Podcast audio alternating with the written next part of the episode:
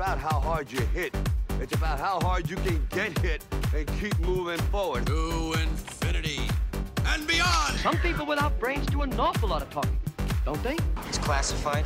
You talking to me? I could tell you, but then I'd have to kill you. I can't lie! Expecto Patronum! Entertainment X. You never know what you're gonna get. For this episode, I sit down and chat with Sue Frost. She's one of the founding creators of Junkyard Dog Productions. They've produced Broadway productions such as Memphis and Come From Away. We talk about all of that and more, her upbringing, her thoughts behind production and human communication, and her life path. It's really a wonderful, wide-ranging, winding conversation that I hope you enjoy as much as I did having the conversation with Sue. So keep on keeping on. Ladies and gentlemen, boys and girls, we're back. I'm Clayton Howe, and today with me is Sue Frost. Sue, thank you for inviting me into your workspace here in the lovely Times Square Paramount Pictures building. It's great to have you here. This is fun. We're going to have a, a wide-ranging conversation. Sure. About everything. Okay. Thus far in well, time. Good luck. Thank you. Um, let's take it back to the beginning of time. Okay. For Sue, what were your theater dreams growing up? It's so funny. I don't know that I had theater dreams growing up. I, um, I think I, I discovered theater as a kid. Um, I was um, I got the lead in the Girl Scout play because I think I was the only person who could remember all the lines, uh. and um, I had such an amazing time with an audience, and I. thought, well, this is what I want to do. So I mostly concentrated on acting as a kid. Uh, drama class, drama um, club really kind of saved me in uh, in high school in terms of finding a place where I belonged. Yeah. I think that's that's a typical story for a lot of kids who aren't necessarily uh, into sports or, you know, the the popular kids. I was um, right. always a yeah. bit of an oddball, you know, and so I found theater and I had a fantastic time. What was your transition then from the performing to not performing? To not performing. Yeah. Well, you know, I think part of performing was I didn't know there was anything else. Okay. Uh, when I was in college, I was a, a, a theater major with a concentration in acting. My advisor gave me very good advice very early on. He said, as a performer, you shouldn't just focus on performing. You should absorb as much as you can about everything to do with theater and even beyond that. Um, you know, paintings and music and all those different things. Don't don't be so focused so early on. Um, I also spent summers working at the Berkshire Theater Festival, mm. not as an actor, but in admin, uh, simply because I needed to work to make money. Yeah. And so those jobs led me to relationships that got me jobs here in New York when I graduated from college, and they were they were business management jobs. They were yeah. not acting jobs. And I realized fairly early on, even though I had come to New York to pursue an acting career, mm. that I wasn't really cut out for it. Um, I was doing all the character roles at school, so I knew it'd be okay. another twenty years before I was going to actually be a character actress. Right. And I was not, I just wasn't driven in that way. Yeah. Um, but I was driven to stay in theater. So those management jobs led to becoming a um, company manager apprentice and then ultimately a company manager. And uh, yeah. Wow. What did your what did your parents teach you about, you know, work ethic? Um, you know, my parents uh, uh, they they never put limits on me. They they never um, t- tried to point me in any one direction. I don't think they understood what I was interested in. We were not an artsy family, you know. My dad was a a plumber who became a plumbing and heating salesman. My mom was a housewife who became a telephone operator. We did not go to the theater. I went uh, went to the theater through school, but it was not something that we did as a family. So, yeah. um, but my uh, hard workers, um, salt of the earth people. You mm. know, you don't you don't uh, flinch away from the hard stuff. All of those good lessons, I think. Yeah, and always very very supportive of what I did. Was there? I'm just curious. That's such a great piece of advice, don't flinch away from the hard stuff. Mm. Was there a moment in time where you learned that? Well, I think there are ongoing moments in time where you learn that, do you yeah. know? And you have to kind of tell yourself, even if you flinch your way, don't don't run away, mm. um, and and face all that stuff. Yeah. yeah. What was the um, what was the deciding factor to kind of continue this as like a living, you know, after? Well, you know, other than working at a grocery store in high school, yeah, and uh, as a librarian's assistant, I have never done anything else than theater. I've never earned a dime any other way. So I think it was just something that, even though I wasn't necessarily sure what I was going to do or where I was going to fit into the landscape, I knew yeah. that as a as an industry or as a vocation, it was something that I was I was crazy about and wasn't particularly interested in anything else. Okay. And then so and I read a little bit. Um, we'll talk about Junkyard Dog Productions. Sure. And we're going to cover all of it. Um, But and please fill in any spots that I might be missing. But was company managing your first kind of like? No, I mean I fell into it honestly, and really? and no, but because when I was coming to New York, and th- folks that I had worked with at the Berkshire Theater Festival pointed me to jobs, and then um, Charlie Willard, who was a mentor of mine, was the company manager of a tour of A Chorus Line, and he asked me to come out as his assistant. Um, I can't say that I woke up one morning and said I'm going to be a company manager. It's just a job that was offered to me. Yeah. Uh, I and I had a great time. I was on the road for a year. I learned a lot. Um, I came back and and uh, I worked in Marvin Krause's office. And working in Marvin's office at that time was very exciting and fun. He had a lot of lot of projects. I worked with a lot of people who are are still in this business, leaders in this business now, and. Um, Then I then I just it, it seemed natural to focus on company management because I was doing that's the work I was doing. Of course. But um, after I had closed the rink on Broadway as a company manager, I thought, you know, I don't think it's ever going to be this much fun again. I think you know that was a show huh. that was such a highlight for me career wise, and I, I wasn't necessarily in love with all of the company management work, but I was in love with being part of the company. So, mm. so I, uh, so I just decided it was time to take a break, okay. and I stopped company managing and just really just stopped working for a few months. Went home to Rhode Island and um, thought about what I wanted to do. Company managing, yes, and producing, yes. How have you gotten better at human communication, communicating with others? Um, you know, I think. Uh, I think you have to constantly remind yourself, uh, th- this is a people business. It's never yes. going to not be a people business, right? And as much as you sit there at your desk sort of sucked into your email, there are things that will never be solved or, or uh, issues that will never be settled if you don't uh, approach them head on, person to person. Mm. And and over time, I mean, obviously, I'm I'm old, you know. I, I, I predate email, you know. I, I come from a world where you had a Rolodex and you ah. picked up the phone and you called people, and that's what yeah. you did, and you were on the phone all day. Yeah. And, and and part of me misses that, you know, because there are times when I'm going back and forth on an email. I'm like, why am I doing this? Pick up the phone, solve it, you know? Yeah. Um, so I think there is always that lesson to be learned that... that um, human contact, direct contact. I mean, it's why I think people go to the theater. It yeah. is, there's nothing between them and what's happening on stage. You're not looking at a screen. You're not listening to something through earbuds. You're actually experiencing it. So, yeah. so as far as what I've learned in terms of communication, let's go back to that don't flinch away. Yeah. There are times when you have to make hard decisions and you have to have hard conversations, and you can't leave though. As a producer, and often as a company manager, you couldn't really leave those to somebody else, right? Yeah. Um, and yeah. I am not a person who enjoys conflict. I, I avoid it at all costs. But there are times when you have to, you know, have to have to have the tough talk. And that's, I think I've learned more than anything is when when you think you can defer it and give it to somebody else, but in your heart you know you can't, mm. just do it. Mm-hmm. Yeah. Has that gotten any easier? No, it never gets easier, particularly if you're going to be delivering painful news. Yeah. But um, uh, I think you owe it to yourself and the person that you're talking to to be direct about what it is. When you know, you know. You got to yeah, let them know. Yeah, you know. It's, it's true. true. It's true. It is very true. Um, what was so? What was the journey from the national tours to Goodspeed?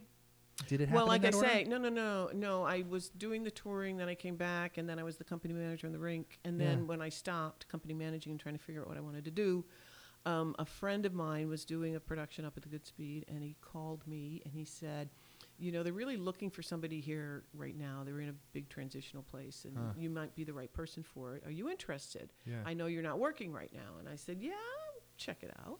Okay. And I really honestly thought I was going there for the summer, and I stayed there for twenty years. No. Yeah. Was it the views? No, it wasn't the views. It was the, it was the work, honestly. Yeah. Um, uh, I went out there in eighty-five, nineteen eighty-five. They just opened the Norma Terris Theater. Beautiful theater. Beautiful theater, and uh, the intent was to program it with new work, all new musicals. Okay. Um, but there wasn't necessarily an infrastructure in place to support that. Mm. Um, it, you know, it's like with anything. If they'd actually sat down and looked at how hard it was going to be, they probably wouldn't have done it. So, um, but I was there. It's right, yeah. right place, right time. Okay. And I said, well, I'll do that. I mean, I was brought in kind of to to build up the production team. And uh, I had a myriad of titles because nothing ever actually suited me.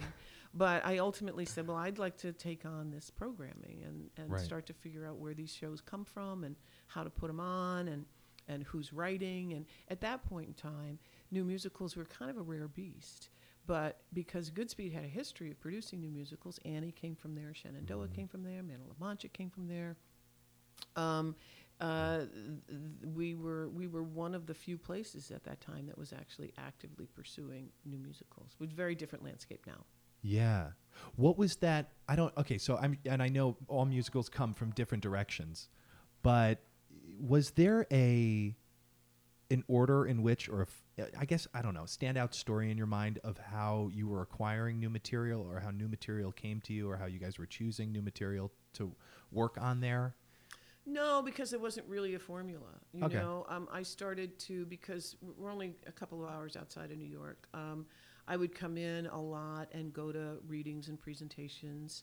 Um, uh, certainly some of the artists that we worked with on the main stage, the main stage was mostly revivals, but part of what made Goodspeed so special, would they would not just revive a show, they would re- think a show sometimes, and uh. particularly if the authors were still alive, and invite them to be part of that conversation. So I'm, I worked with some really amazing people in this business, and oftentimes a director would say, you know, I've been working on this new show, I wondered if you'd look at it, or, you know, so it, and it became over time developing those personal relationships as much as anything. And sometimes something would just come in over the transom that you'd read it and you go, wow, I don't know who this is, but wow, you know. Yeah. So it was it was a myriad of ways to find shows.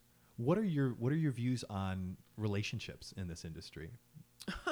Well, there's about twelve people in this business, and you you you will keep running into them, right? Yeah. So treat people well. Um, I guess that's my bottom line. It is a very yeah. small business, and uh, it is a business of um, passion, and uh, but it's but it is a business, you know. So yes. it's a, it's a weird dichotomy, um, and it doesn't really make a lot of sense. But um, you just do it, that's right? True. Yeah. So relationships are hugely important, whether it's okay. a collaboration.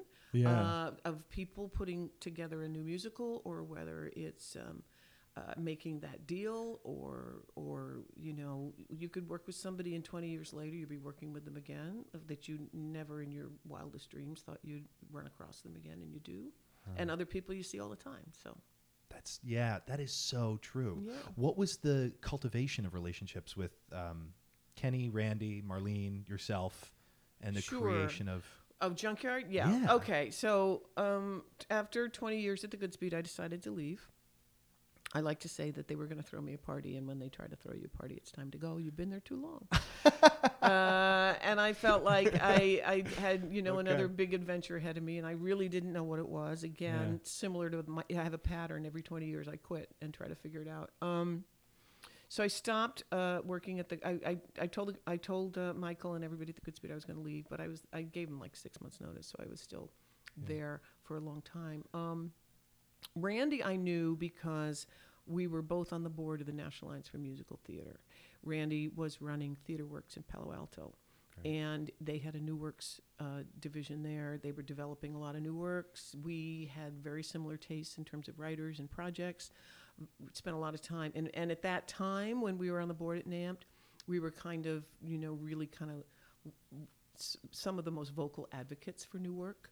So we had a lot in common. And um, I was trying to figure out what I was going to do with these twenty years of experience and, and, and relationships. And so somebody asked me if I would put together a, um, a proposal for um, a new works development program. And so I was working on it, and I said, well, you know, development is fine, but in a vacuum, it's not effective. So it needs mm. to be development, then it needs to be production, and then it needs to be distribution. Yes. Pardon me. And then, so I'm putting this and talking about it, and Randy's one of the people I'm bouncing ideas off of, and yeah. ultimately the person who asked me to to do this decided to go in another direction, but Randy said, you know, it's too bad. It's a great plan. Maybe we should do it. Hmm. And I said, well, you have a job. And he said, well, you had a job. You quit your job. I quit. And he just quit his job. He said, I, I'm ready. I'm ready for something new too. Ah. So um, we decided we were going to start this company, and we didn't have any idea how we were going to uh, put it together. We didn't really know what it was going to be. We just knew we were going to try to focus on getting new musicals out into the into the marketplace. Not necessarily Broadway, but our years in in regional theater had taught us that there's a big appetite for new musicals all over the country. And there's a lot of different resources, and felt like all it needed was people to sort of figure out how to aggregate those resources, right? Right. So that's what we were we were talking about doing. And then uh, another friend of ours who was also on the board of NAMPT said, well, this is all well and good, but how are you guys going to do this? And we were like, well, we're going to reach out to investors and try to figure out if we can come up with an investment pool of people who wanted to get behind us and get behind the idea of developing all these new shows. And she introduced us to uh, Kenny and Marlene uh, because they're based in Seattle. They love musical theater. She was from Seattle. It was Marilyn Sheldon from the Fifth Avenue. Oh, and okay. She knew Kenny and Marlene uh, because of their uh, philanthropic work in Seattle and their real, real connection to the Fifth Avenue. And um, she said, I got somebody I want you to meet. So we met. Yeah. And um, we were at the time, Randy and I were, were talking about wanting to do Memphis. So when um, we were getting ready to meet, uh, we said, well, why don't you take a look at the script we're interested in? And that script, Memphis, really struck a chord with Kenny. And, and he sat down and goes, you know, and we talked about it. And we decided ultimately, rather than them investing in the company, that they would become partners with us. So that's that's how it worked. And okay. Randy and I are the managing partners. We're here based in New York, and we do the day-to-day. But Kenny and Marlene are very much a part. As they like to say, you know, it takes four four legs for the dog, right? So yes, the dog's got four does. legs. Oh, yeah. Wow. What was the – okay, so Memphis. Mm-hmm. Did you find that, or did that find you? Well, Memphis is a long story, again. Um, it was originally a brain brainchild of a producer named George W. George. And um, George uh, was a producer. He produced several plays in the sixties and early seventies. And he got this idea to to do a musical about um, Dewey Phillips. Mm. And so he would call my boss, Michael Price, at the Goodspeed all the time and go, I had a great idea for a musical. And Mike, Michael would say, talk to Sue. She does all the new stuff. Yeah. And George would call me and go, George, it's not written. I can't do anything with you right ah. now. And so, you know, George went out. He hired Joe DiPietro. Then eventually... He, uh, Joe found uh, David Bryan. Mm. Interestingly, I had been working on a separate musical with David Bryan. So I knew David. It was that, but this was going to be his, you know, first big musical. You know, Dave, uh, coming off of, uh, he's the keyboardist for Bon Jovi, right? So he'd mm-hmm. never written a musical, but mm-hmm. he thought, well, having my having my songs out there in a different way, he was excited about that. Yeah. So we talked about it. I every once in a while would go back and forth with George, and it was in its um, early phases. They did uh, a presentation of the show at a festival at in Palo Alto, and. Um, By intermission of that presentation, Randy knew he wanted to do the show at Palo Alto. Mm. And also uh, John Kimball, who ran North Shore Music Theater Festival, came up to them at intermission and said, I got to run for the plane. I can't stay for the second act, but I want to do your show. Mm. So we had this uh, trio of theaters that was yeah. interested in developing the show. Goodspeed ultimately dropped out of that development because of timing and yeah. scheduling. So it was a co-production between North Shore Music Theater and Palo Alto. And uh, unfortunately, uh, they rushed it a little bit, did not get the recognition, but it had a massive audience response. Mm-hmm. So George ultimately uh, could not move the project forward, but Randy had done it at his theater. He saw the passion that mm-hmm. the audience had for it. He worked with the guys. So when we started the company, we said, what was the show that never really got a chance that we both loved? And Memphis was right at the top of the list. Wow. And we went to the to Joe and David and said, what's going on with the show? And they said, nothing. Funny you should ask. The rights are coming up. And we said, well, would you give them to us? And they said, sure. You know, I mean, it's one of those things. It's just like, like that. Just like that. It's like, okay, well, we know you guys. Yeah. And uh, and they gave us the rights. And we brought Chris Ashley in and Sergio, and that's how it happened. It's electrifying. It's a crazy story. It is. But it is about re- go back to story. relationships. Go back to relationships. It's yeah. because we had that long history with the guys, and and and we also saw, you know, something in the show that we realized that had never really, you know, had given its opportunity. So I'm so glad you guys did, because it's a beautiful show. It's a beautiful show. And it's smartly written. It yeah. does not, there's no, no point does it drag no. ever. I mean, no. it's just great. It's great. No. It's like yeah. buckle up and enjoy it. Yeah. I love it. Yeah. How have you gotten better at asking questions or asking what for things? What kinds of questions? Well, I guess the real, the real question I'm asking is, how have you got better at asking? Asking for things, asking for uh, people to, you know, give you the rights, or for people um, to come in and join you on projects, or I, you know, I guess I, I guess I would say if I were gonna, um, I, I guess you have to sort of prepare yourself to be turned down, but also acknowledge that if you don't ask, you don't get. Right? Very true. Don't don't assume. I do this all the time. I assume somebody's going to want to. I assume, and Me then I'm, in the back of my head is my father saying, "Don't assume anything. Never assume anything." Right. And uh, uh, and so I have to remind myself that all the time. Yeah. Sometimes it's still hard to ask, especially if you think it's a big ask. Yeah. But if you don't ask, you don't get. And you know what? There's nothing wrong with asking, and somebody saying, "You know, that's not going to happen." Mm-hmm. That's a great point. Don't assume. Don't no, assume. don't. No, don't. I see. I see it the same way. It's like, well, if I don't ask, it's a no, and if I ask, it could be a yes or a no. But yeah, at least exactly. The yes is but now at least you've asked, and yeah. you know, and again, depending on what it is, and it, you know, if it's a real pie in the sky, you're just careful about how you approach it. But of course, if you you're asking for something, there's a reason behind it. Yeah. Yeah. Yes. Um, we're gonna do a little jumping, and sure. I really appreciate you sharing these in-depth stories. I know, I really do. It's it's really it's beautiful. Um, co- speaking of beautiful, Come From Away, mm-hmm. gorgeous. Thank you.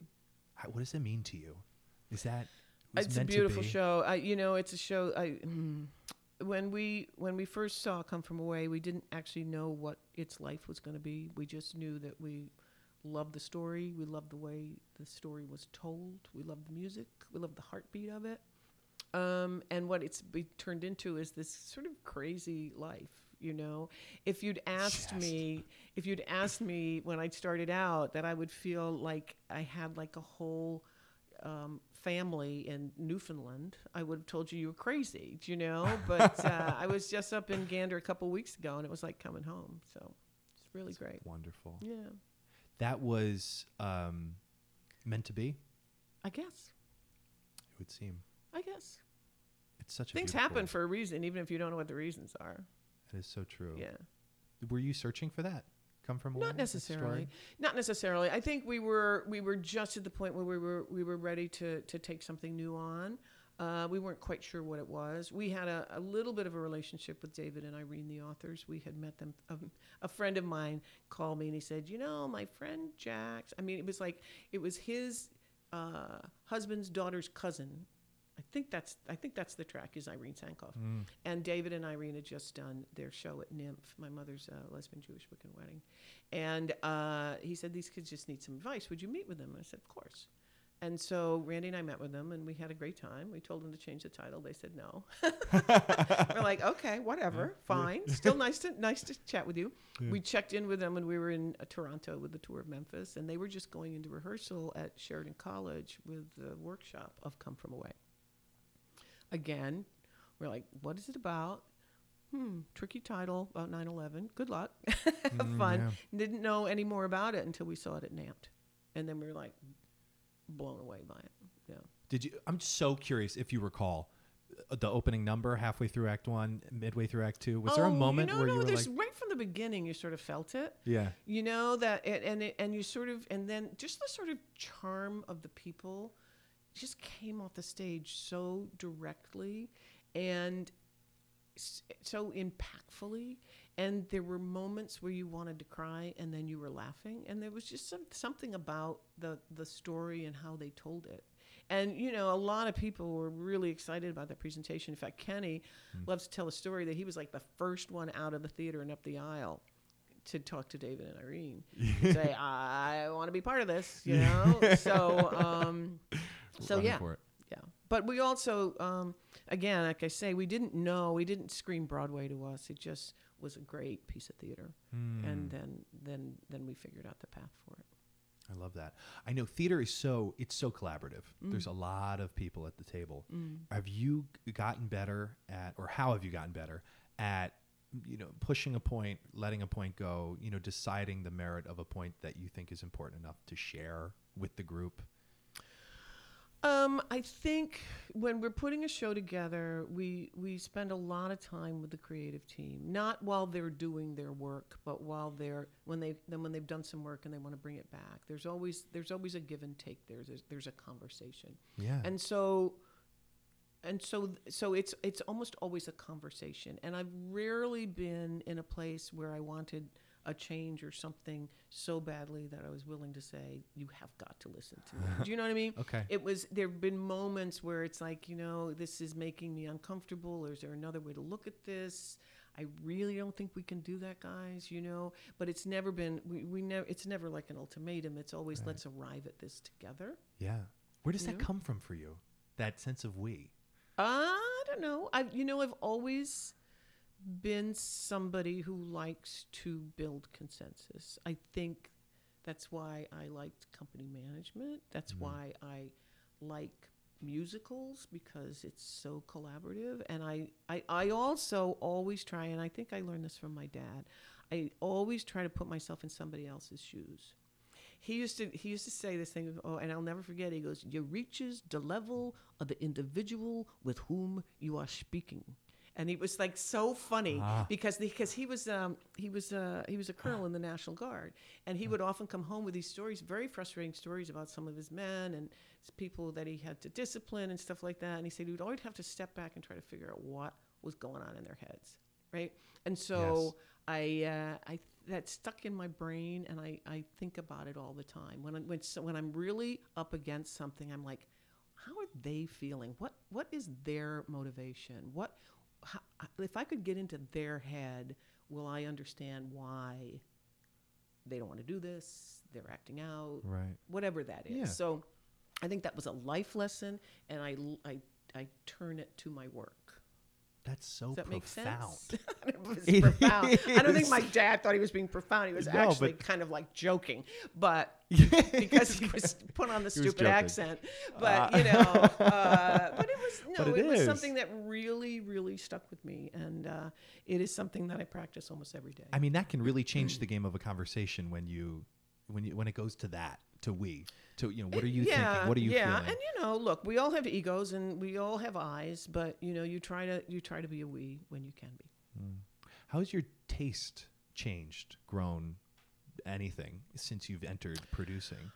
Um, I think as a commercial producer, you just have to be a bit more selective.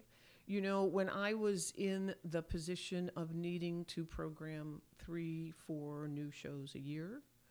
Um, I w- had a pretty broad um, uh, spectrum of what I was looking for. I was always looking for yeah. good stories. I was always looking for people who I thought wanted the same thing I wanted in terms of level of production and what right. we could bring to the table.